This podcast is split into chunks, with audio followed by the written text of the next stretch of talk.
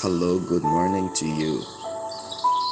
Welcome to another RNN 360 Ministry podcast. And our scripture of meditation comes to us this morning from the book of Second Kings 7 and verse 1. And I'll be reading the Living Bible translation. And it reads Elisha replied,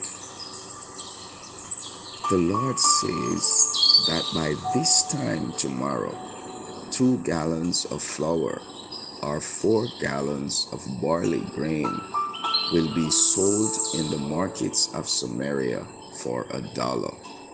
Yes, beloved, for a dollar. Considering circumstances and the adverse condition that Israel found themselves in at this time in particular. This was a sound of impossibility. But that's okay. We serve a God who works marvelously and wondrously. Now, friends, the story helps us to understand that at this time, an army had surrounded the city of Samaria cut off the Israelites' food supply and clogged up their waterways so they couldn't get any water. The people were starving and beyond desperate. When Elisha spoke today's scripture, the people thought he had lost his mind. One leader said, that couldn't happen even if the Lord opened the windows of heaven. Yet, if you continue reading the story, it did happen. Yes, just as Elisha said it would. Miraculously, it did happen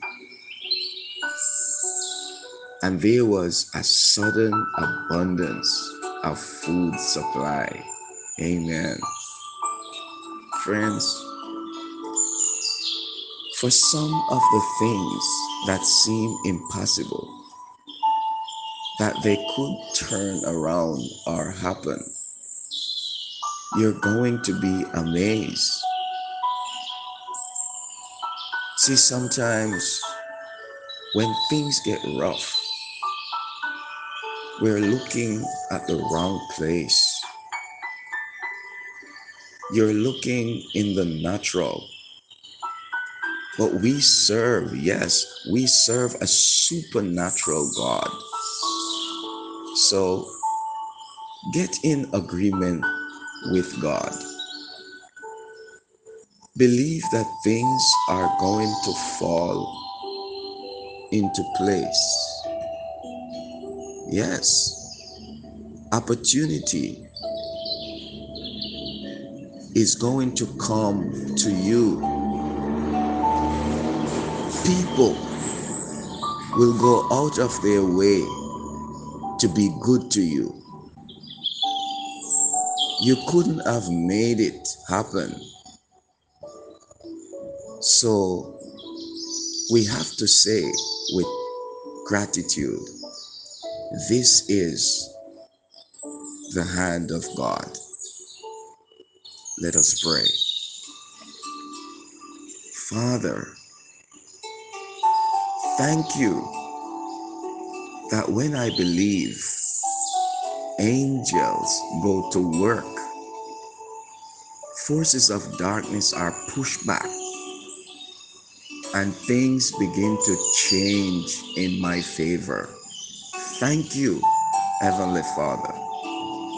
Thank you that whether you do it tomorrow or next year, you will take care of my every need. I believe it. On the way, I believe it today. I believe it always. In Jesus' name, amen.